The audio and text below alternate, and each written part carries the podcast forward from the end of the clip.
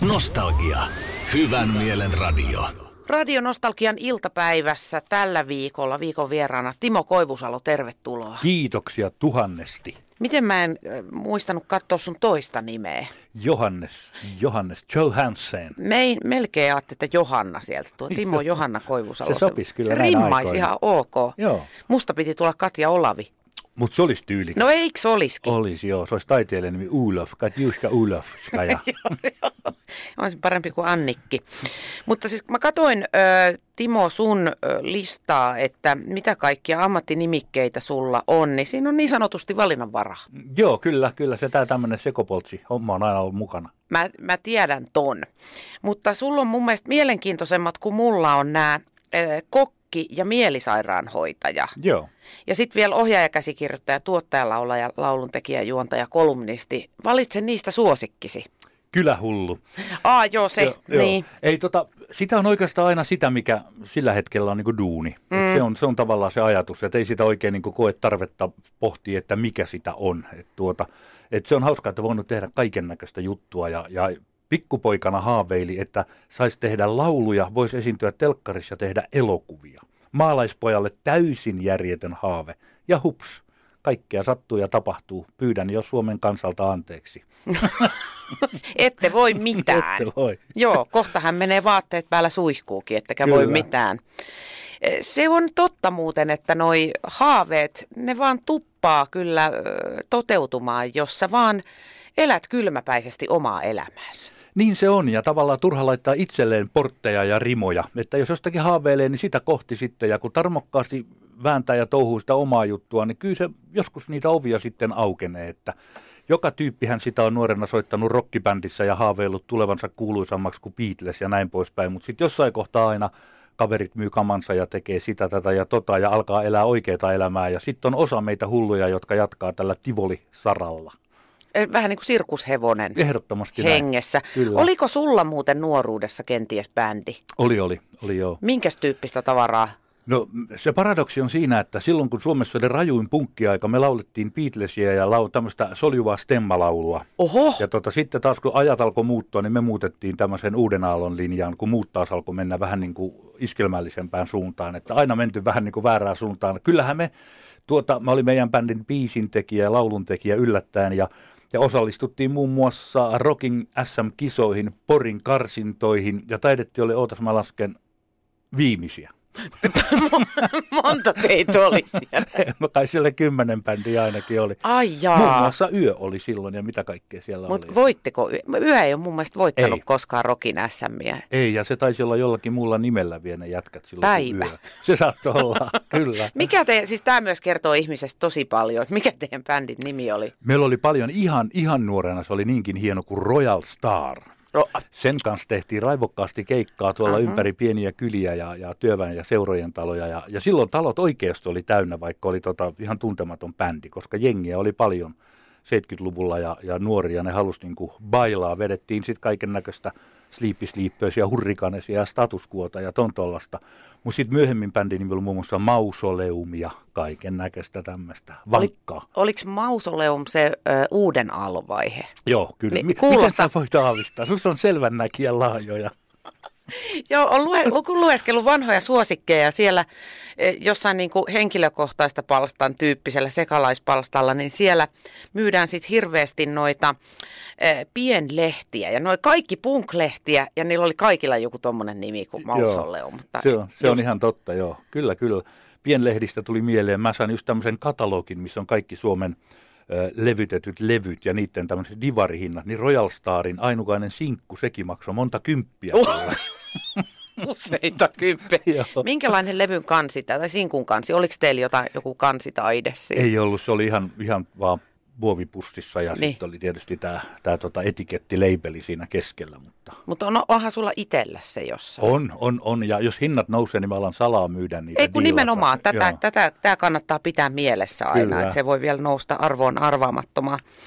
No sä oot niin kuin mun silmissä ollut oikeastaan aina jotenkin esillä, mutta äh, koet sä, että sulle on tapahtunut jonkinlainen läpimurto joskus?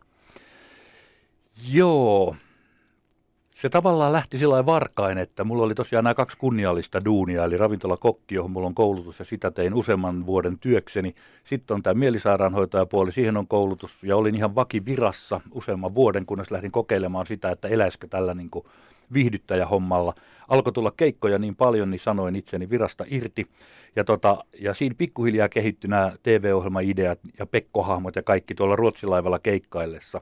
Ja tuli tämmöisiä satunnaisia, että, että tota, pyydettiin johonkin irtotelkkariohjelmiin esiintymään ja näin poispäin. Mutta sitten yksi kaunis päivä soitti samana päivänä kaksi herraa. Ja, ja tota, lentää, ja ehkä lensinkin pyrstölleni. Pystytkö, Eli, pystytkö vuotta sanomaan tai öö, suurin piirtein haarukkaa?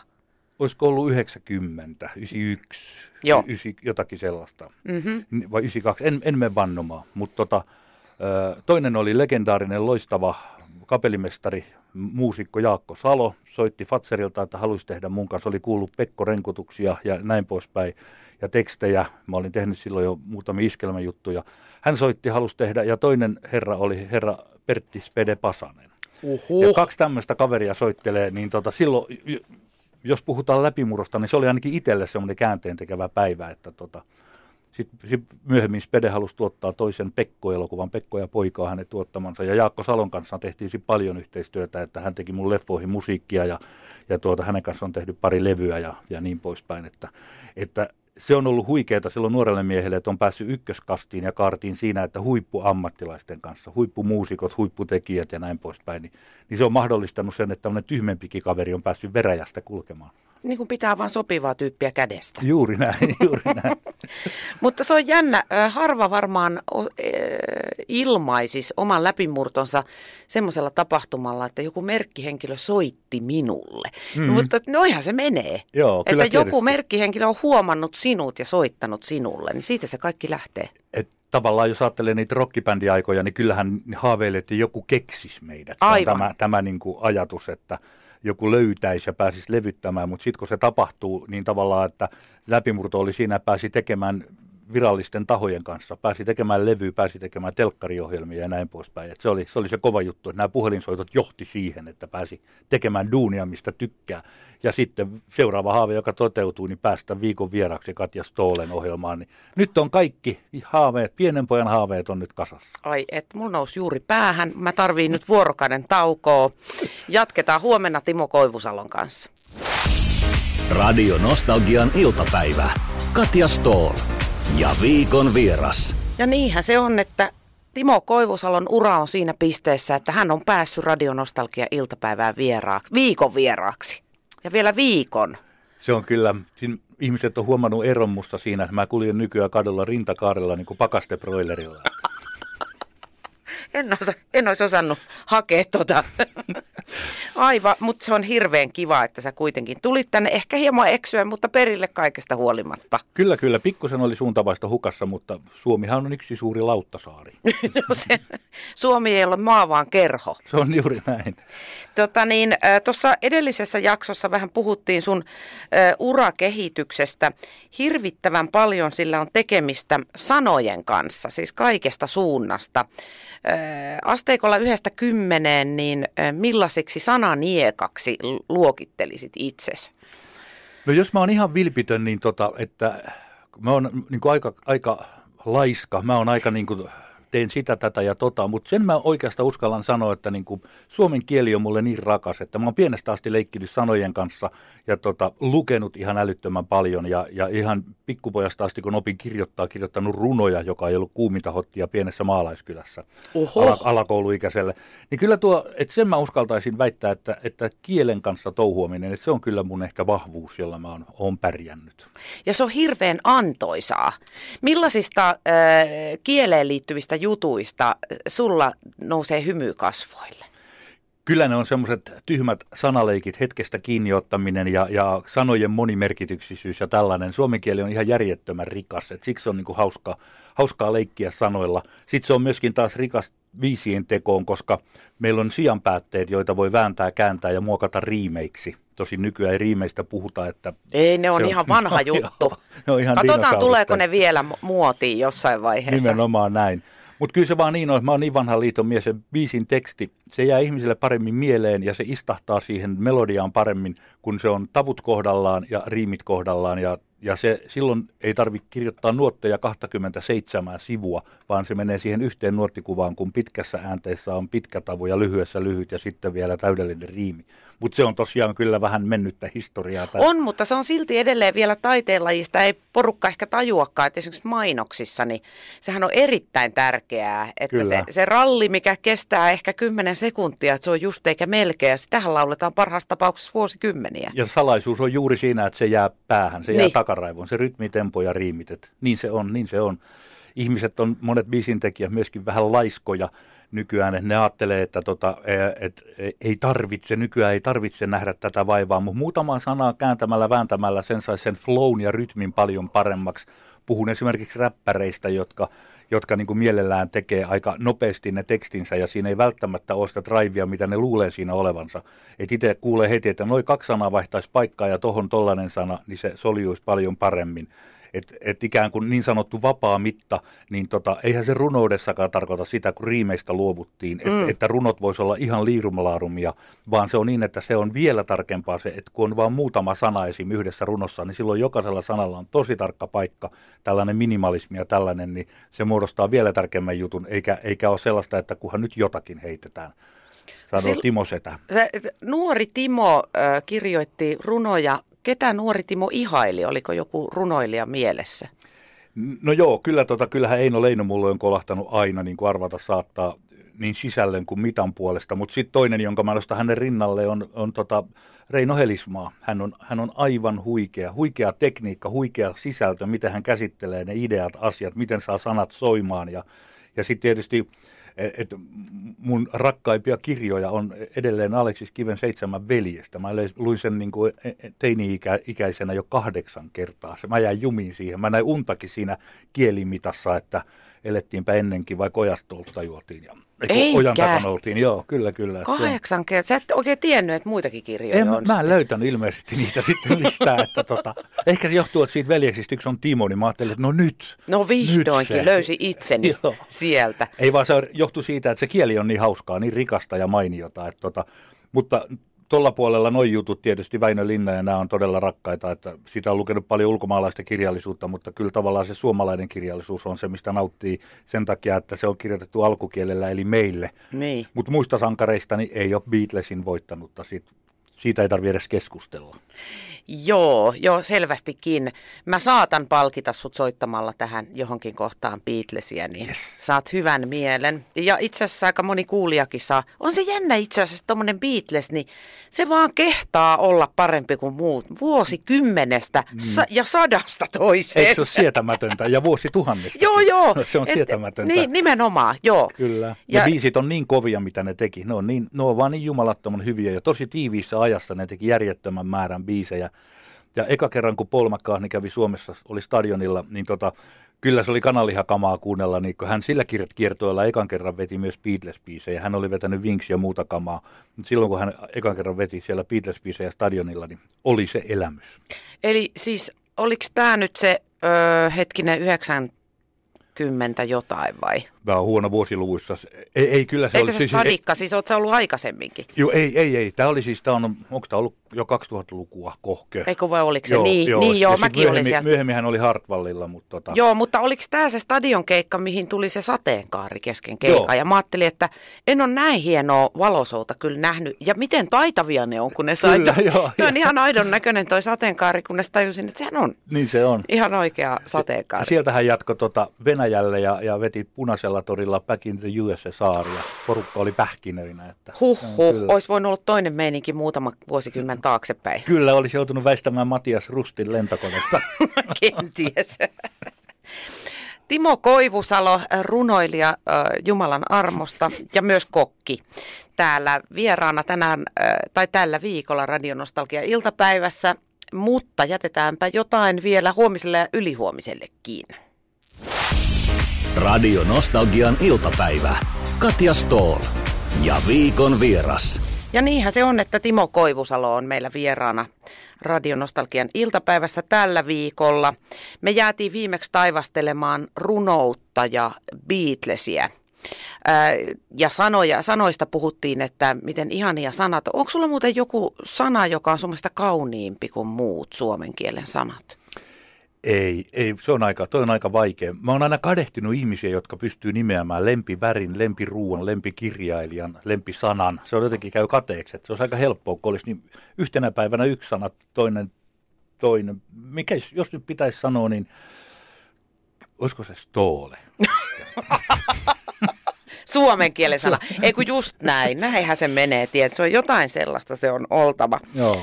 Tota, tietenkin sä oot nyt pompsahtanut taas esiin jostain, kaivautunut jostain kolosesta, koska tuttu juttu alkaa uudestaan. Ja sehän on siis nerokasta, koska tuttu juttu on ihan älyttömän hyvä idea. Mm. Ja äh, iloitsen tästä kovasti, koska niin monilla TV-ohjelmilla on vähän liian mutkikas idea, jotta se olisi sitten niin kuin ihastuttava. Mutta tuttu jutussa on aivan ihana ja simppeli. Kuka sen muuten keksi? No kyllä se on ihan omaa keksintöä, että tota, herra Hallikaisen kanssa sitä ideoitiin ja yksi kaunis päivä tuli kirkas hetki ja, ja siitä se lähti. Tehtiin omalla kustannuksella pilottijaksoja, kaupiteltiin ja, ja, ja loppu on tavallaan historiaa, että parhaat ideat on yksinkertaisia. No se ihmiset on samanlaisia, on parisuhteita, on pariskuntia ympäri maailmaa, on rakastutaan ja mennään yhteen ja erotaan ja se koskettaa kaikkia. Ja sitä on ihan järjettömän hauska tehdä. Et hyvän tuulista, hyvän tahtosta, mukavaa, mukavaa juttua ilman käsikirjoitusta, niin se on, se on tosi nautinnollinen duuni. Niitä on tehty jo yli 400, että se on kieltämättä aika hurjaa, että eka ohjelma tuli helmikuussa öö, 92. Eli siitä on pikkusen aikaa, mutta hyvä idea kantaa kyllä. Ja mä oon aina kiitellyt sitä nykytekniikkaa, että kun on uudet televisiot ja laajakulma, niin mun mahtuu molemmat posket ruutuun. Voi kukiva. Eikö se Joo, ettei tuu toisen posken mielestä niin kuin paha mieli. niin, joutuu niin, aina kääntää toisenkin posken niin, joka lähetyksessä. Niin, niin, välillä joutuu. Mm. Susanna Laine on sulla nyt kamppailukumppanina siellä. No Susannahan on ihana. No hän on kyllä, hän on kyllä ammattilainen ja osaa olla, ottaa ihmiset hienosti. Hän on hieno läsnäolo ja toi duuni, mitä hän on tehnyt puoli seiskassa, niin se on tavallaan ihan niin kuin ollut loistava koulu tuttu juttuun, koska se on sitä samaa duunia. Ollaan läsnä, kuunnellaan mitä toinen sanoo ja ottaa sanoista kiinni ja näin poispäin. Niin se on toiminut kyllä oikein mainiosti. Sait sä itse valita Susannan vai tarjottiinko sulle niin kuin... No porukalla sitä tiimin kanssa pohdittiin ja haettiin ja mietittiin, että, että vaihtoehtoja oli monia, mutta sit niillä oli kaikilla joku hevosharrastus. Eikä. Ai jaa, siellä on sorsittu hevosharrastus. Jännä juttu.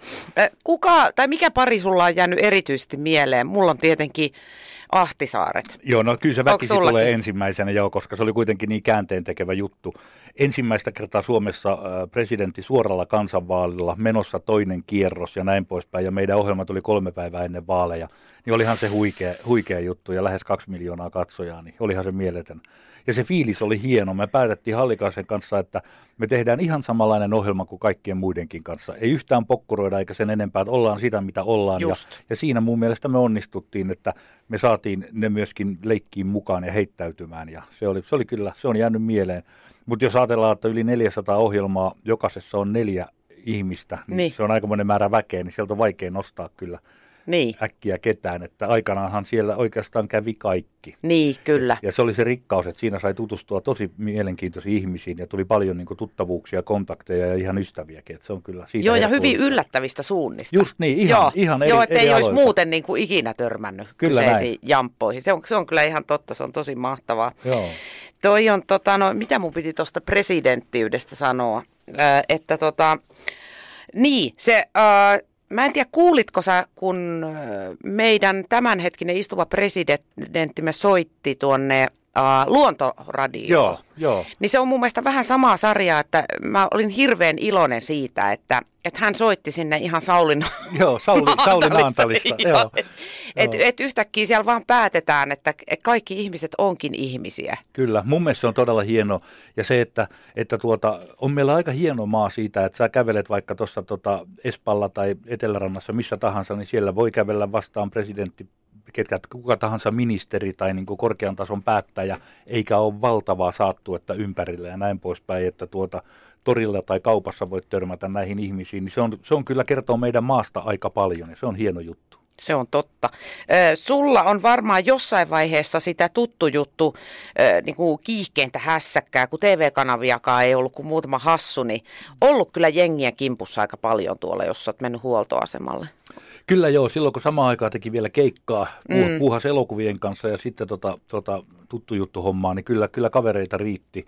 Ja, ja, Mutta onneksi jostakin kumman syystä tai en tiedä liittyykö ohjelman positiivisuudesta, niin tota, aina tultu hyvällä, hymyille vastaan ja haluttu kertoa tarinoita ja vitsejä ja ootko kuullut tämän ja toki niitä kaljantarjoajia ja olalle taputtelijoita, mutta hyvin vähän on mitään negatiivisia kokemuksia. Et se on kyllä siitä, siitä hauskaa ja varsinkin kun itse on näin tällainen pieni mies, ettei pääse piiloon mihinkään, niin tota, sitä aina erottuu jostakin kirahvina kuljetusvaunussa, että se on, niin kuin, se, on se meininki, mutta et hyvällä, hyvällä sitä muistelee, se on osa sitä duunia. Ja aikanaan teki sitten sen päätöksen, että, että tota, jatkaako kiertämistä keikoilla vai keskittyykö kuvalliseen puoleen. Ja sitten sen päätöksen, että keikat jäi veksi ja aloin tehdä justiin telkkari- ja leffahommaa ja sitten kameran toisella puolella myös, mutta mutta suomalaiset on pääsääntöisesti pirun kivaa porukkaa. Se on kyllä totta. Mm. Näihin sanoihin päätämme tältä päivältä Timo Koivusalon kanssa. Radio Nostalgia. Katja Stoll ja viikon vieras. Ja Timo Koivusalo Radionostalgian iltapäivässä vieraana tällä viikolla. Päästiin jo pikkasen tuttujutun jäljille ja tuota, ensi kuussahan se alkaa. Oliko se nyt 17.10. sitten? se on rupeama. Televisiossahan ne on aina rupeamia nykyään, että mikään ohjelma ei jatku ja jatku ja jatku. Kyllä, joo. Eh, tuotantokausia. Kyllä. Mm. Ja oliko se samanlainen meininki silloin, kun te aloitte 92? Että oliko teillä silloinkin tuotantokausi kerrallaan päätetty, että nyt se tulee vai jatkuko se silloin Joo, Mitenkä? joo, no silloin oli sikäli poikkeava, että se oli tavallaan vuosi kerrallaan. Ja, ja nyt jos tuotantokaudessa on esimerkiksi 10 jaksoa, niin silloin oli niin, että syyskaudella oli esimerkiksi 17 ja kevätkaudella 7-18, että se alkoi niin kuin elokuun loppupuolella – ja meni toukokuun loppuun, että se pyöri ihan niin kuin joulujuhlakauden yli ja, ja tuli, tuli joka päivä. Et, ja, ja sitä aina jännitettiin, että saadaanko seuraava vuosi taas tehdä. Niin. Että, tota, et silloin aika oli erilainen, mutta se oli kyllä mahtavaa se tietty turva siinä. Ja siis se sellainen, että kun ihmisiä buukattiin, niin tiesi, että tämä pyörii tämä homma. Että, että, että pystyi kiinnittämään ihmisiä taas niin kuin vaikka puolen vuoden päähän. Toinen meininkihän on siis elokuvan teossa. Jep. joka on kaikista hulluinta, mitä on. Mm. Ö, tuossa, oliko viime keväänä vai milloin ne julkaisivat kaksi ö, naiselokuvaohjaajaa kirjat. Ja molemmat olivat sitä mieltä, että oi miten kiva, kun sä tällä tavalla kirjoitat vaan ja sitten se painetaan näin ja sitten se lähtee myyntiin ja menee miten menee, niin voi voi, kukaan Joo. ei jäänyt työttömäksi. Elokuvan teko aivan älyttömän mm. vaikeeta. Se on kyllä ihan hullu laji ja se vaatii ihan omat ikapuuhermostonsa. Ja sitten vielä niin, että kun itse on tehnyt, onkohan nyt 17 pitkää leffaa, niin se erikoiskierteen siihen tekee, että kun ohjaa, mutta myös on tuottaja. Eli tavallaan se ekaksi duudiin astuu tuottaja Koivusalo, joka kehittelee hanketta, hakee rahoitusta ja niin poispäin ja, ja aikatauluttaa, vääntää tiimin kanssa. Ja sitten, sitten tulee ohjaaja Koivusalo, joka hoitaa sen kuvausvaiheen. Ja mä oon sopinut keskenäni sen, että aina ohjaaja Koivusalo voittaa. Jos ohjaaja haluaa jotakin, niin tuottaja suostuu siihen ja hoitaa ne asiat, että näin voidaan tehdä. Mutta se on, se on ihan älytön duuni, leffan teko. Siinä on niin monta muuttuvaa kohtaa, osaa, ihmisiä, tekniikkaa, ja silti pitää koko aika pitää kirkkaana se visio, mitä on tekemässä, kun se koostuu niin pienistä hetkistä ja palasista, mutta silti se on ihan äärimmäisen kivaa. No onhan se kiva sitten, kun sitä pääsee tekemään, mutta musta tuntuu, että se on melkein kirsikka kakun päällä, että päästiin tekemään tämä elokuva. Just sehän se onkin, että rahoitus on se rankin laji ja että asiat toteutuu ja etenee ja kaikki aikataulut loksahtaa ja niin poispäin. Ja ja sitten on vielä se, että elokuvan tekijän pitäisi haistella aina niin kuin aikaa, että kun se elokuva valmistuu, niin se voi olla kahden vuoden tai kolmen vuoden päästä. Mitä maailmassa on silloin, mihin yhteiskuntaan se elokuva tulee ja näin poispäin. Ja, ja nyt esimerkiksi tämä ystävämme korona on osoittanut, että kukaan ei voi ennustaa tällaisia asioita. Ja leffa tulee teatteriin ja yhtäkkiä teatteri pistetään kiinni, että on se aika karmasevaa. No on todella. Onko sulla joku semmoinen aivan fantastinen elokuvaidea, joka on edelleen siellä hyllyllä siellä käsikirjoituksena, koska sä et ole päässyt sen kanssa tekemään? Vai onko niitä monta? On niitä useita ideoita ja pari on jo käsikirjoituksen tasolla ja yhteen haetaan parhaillaan rahoitusta ja se on, se on loistava juttu, mutta en voi sitä vielä paljastaa, koska on niin monta sidonnaisuutta niin. ja, ja sopimuksia, niin ei pysty, pysty vielä kertomaan, mutta katsotaan, että toteutuuko ja milloin, mutta pitää olla kymmenkunta ideaa, joista sitten aina karsitaan ja pikkuhiljaa yksi ja kaksi lähtee jalostumaan ja etenemään, että aina pitää olla paljon ideoita ja aktiivisesti ihmiset myöskin ehdottelee aiheita, se on myöskin ihan hauskaa. Joo, sitten pitää oppia olemaan mököttämättä, jos ei saa rahoitusta jollekin omasta mielestä parhaalle idealle ikinä. Kyllä näin. Se on ehdottomasti niin, ja, ja itse on aina tiennyt sen, että, että kaikki ikään kuin hakee niitä samoja rahoja ja rahoitusta. Ja niin kuin mä en ole ikinä kiukutellut, murjottanut ja urputtanut, koska se ei johda mihinkään. Että, että sitten taas joskus se osuu kohdalle, että on hyvä tuotanto ja sille saa rahoituksen. Ja tänä päivänä on myöskin hieno juttu se, että, että tota, on ö, alan ulkopuolista rahaa ja sijoittajia, jotka uskaltaa jo pistää kotimaiseen elokuvaan pikkusen, pikkusen panoksia ja niin poispäin, mutta haastavan siitä tekee, että mun leffoissa oma, oma riskiosuus on aina vähintään ollut 50 prosenttia, hyvä ettei välillä 70kin, eli sitä valmista rahaa ei ole ollut paljon. Ja sitten jännitetään, että meneekö talot ja tavarat vai ei, koska sanotaan, että oma riskiraha, niin se tarkoittaa, että sulla on lainaa ihan järjetön määrä. Ja lainalla pitää olla vakuudet ja näin poispäin, että että tässä peräänkuulutankin suomalaisen elokuvan ystäviä. Tervetuloa rahoittamaan Timo Koivusalon elokuvia. Niin, mutta eikö noin ratkeen äh, huumekaupalla asekaupalla tuo kädenkäänteessä? Ihan nämä perusjutut, niin kyllähän siitä tulisi. Olisi elokuvia kerrankin kunnolla. Nimenomaan jauhot suuhun teemalla. Timo Koivusalo, lämmin kiitos, että pääsit vieraaksi Radio Nostalgia iltapäivään ja tsemppiä tulevaan tuttuun juttuun. Kiitoksia ja tervetuloa Tuttu Juttu on vieraaksi Katja Stoole. Kiitos. Radio Nostalgia. Nostalgia.